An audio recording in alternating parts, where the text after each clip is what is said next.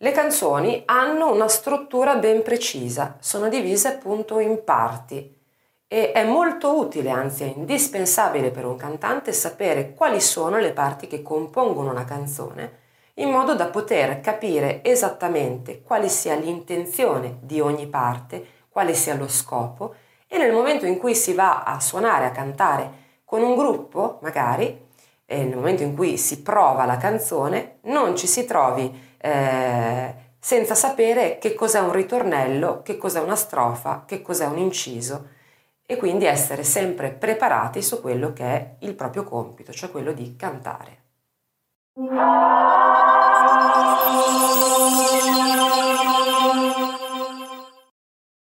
La prima parte di cui è composta una canzone è l'introduzione. L'introduzione generalmente è strumentale e serve ad annunciare l'inizio, appunto, del brano in attesa dell'ingresso della voce.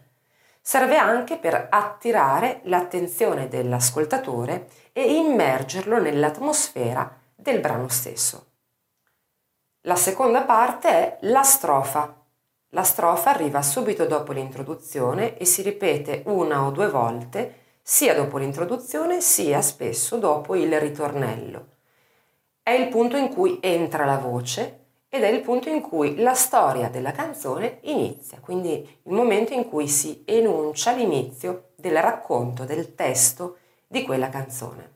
Arriviamo a quella che è considerata la parte più importante della canzone, il cuore del brano stesso, ossia il ritornello, che si chiama anche inciso.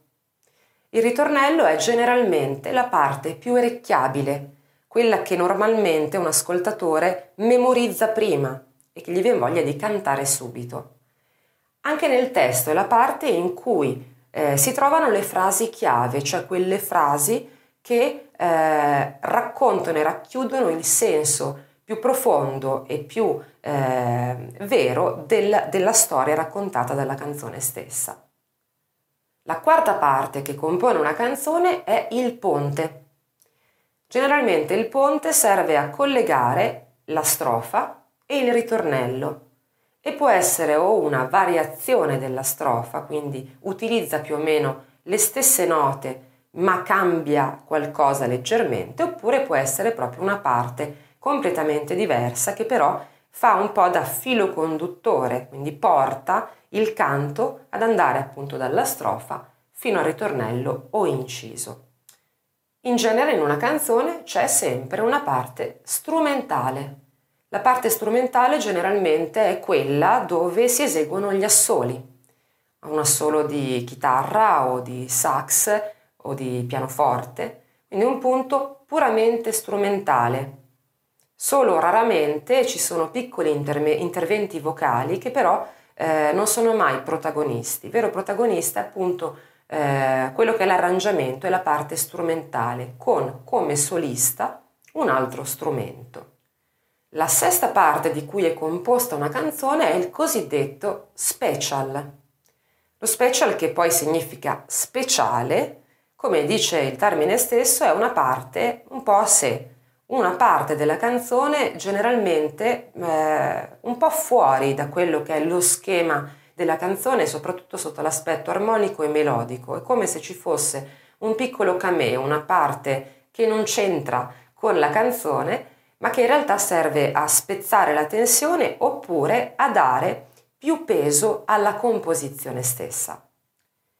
Infine, la canzone si chiude con il finale, detto anche coda. Il finale può essere strumentale, può essere corale, può essere una combinazione delle due cose. È la parte naturalmente che pone termine alla canzone e può essere o un finale netto oppure un finale sfumato. Il finale netto è quel finale in cui tutti gli strumenti chiudono la canzone contemporaneamente, cioè smettono di suonare insieme, ponendo appunto fine al brano.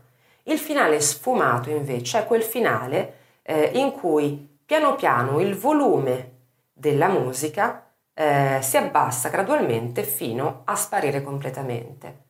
La scelta del finale è naturalmente molto soggettiva, anche se il finale sfumato in genere è utilizzabile soltanto sui dischi, perché dal vivo risulta piuttosto difficile piano piano diminuire il volume e arrivare a zero. Quindi in genere i finali dal vivo sono sempre finali netti e precisi, mentre sui dischi ci si può concedere appunto un finale sfumato. Non tutte le canzoni posseggono tutte queste 7 parti, attenzione, ci sono naturalmente diverse libertà che un autore o un compositore si prende, per cui può scegliere di utilizzare o meno alcune parti. Può essere una canzone composta soltanto da strofa, ritornello e strumentale magari. Naturalmente introduzione e finale in genere ci sono sempre. Ma non è detto neanche questo, a volte una canzone può cominciare direttamente con il canto.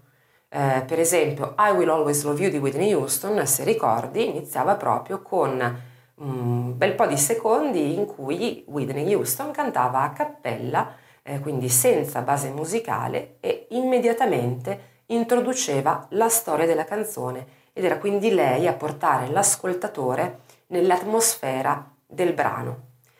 Queste però sono le 7 parti che tu dovrai tenere a mente in modo da poterle riconoscere nel momento in cui andrai a studiare un brano o a provarlo insieme ad altri musicisti.